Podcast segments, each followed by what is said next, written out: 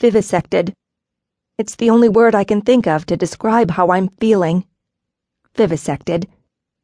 As though someone has cut me open with a scalpel, the pain not sinking in until the flesh begins to separate and my blood bubbles out. I can hear the crack as my ribs are flayed open. Slowly, my organs, wet and sticky, are pulled out of me one at a time until I am hollow. Hollow and yet in excruciating pain. Still alive. Still alive. Above me, there are sterile and industrial fluorescent lights. One of the bulbs is threatening to go out, and it flickers, buzzes, and struggles to stay alive. I've been transfixed by its Morse code for the last hour. On, off, buzz, buzz, on, off. My eyes hurt. I keep staring, following along with my own Morse code. Don't think about him. Don't think about him.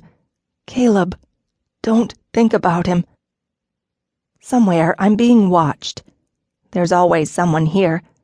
There's someone to tug on my various cables one to watch my heart, another my breathing, one to keep me numb. Don't think about him. Cables. They extend from my hand where I receive my liquids and my drugs. They wind from my chest to monitor the beating of my heart. Sometimes I hold my breath just to see if it will stop. Instead, it beats harder and faster in my chest, and I gasp for breath. Buzz, on, off. There's someone who tries to feed me. She tells me her name, but I don't care. She doesn't matter. No one does. Nothing really matters. She asks me my name as though her kindness and gentleness will move me to speak. I never answer. I never eat.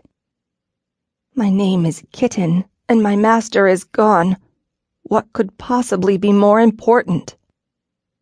In the corner of my mind, I see him watching me in the shadows. Do you really think begging is going to work? asks Ghost Caleb. He smiles. I cry. Loud, horrible sounds come out of me, so violent they shake my whole body. I can't make it stop. I want Caleb. I get drugs instead. The food comes through a tube while I sleep. There's always someone watching. Always.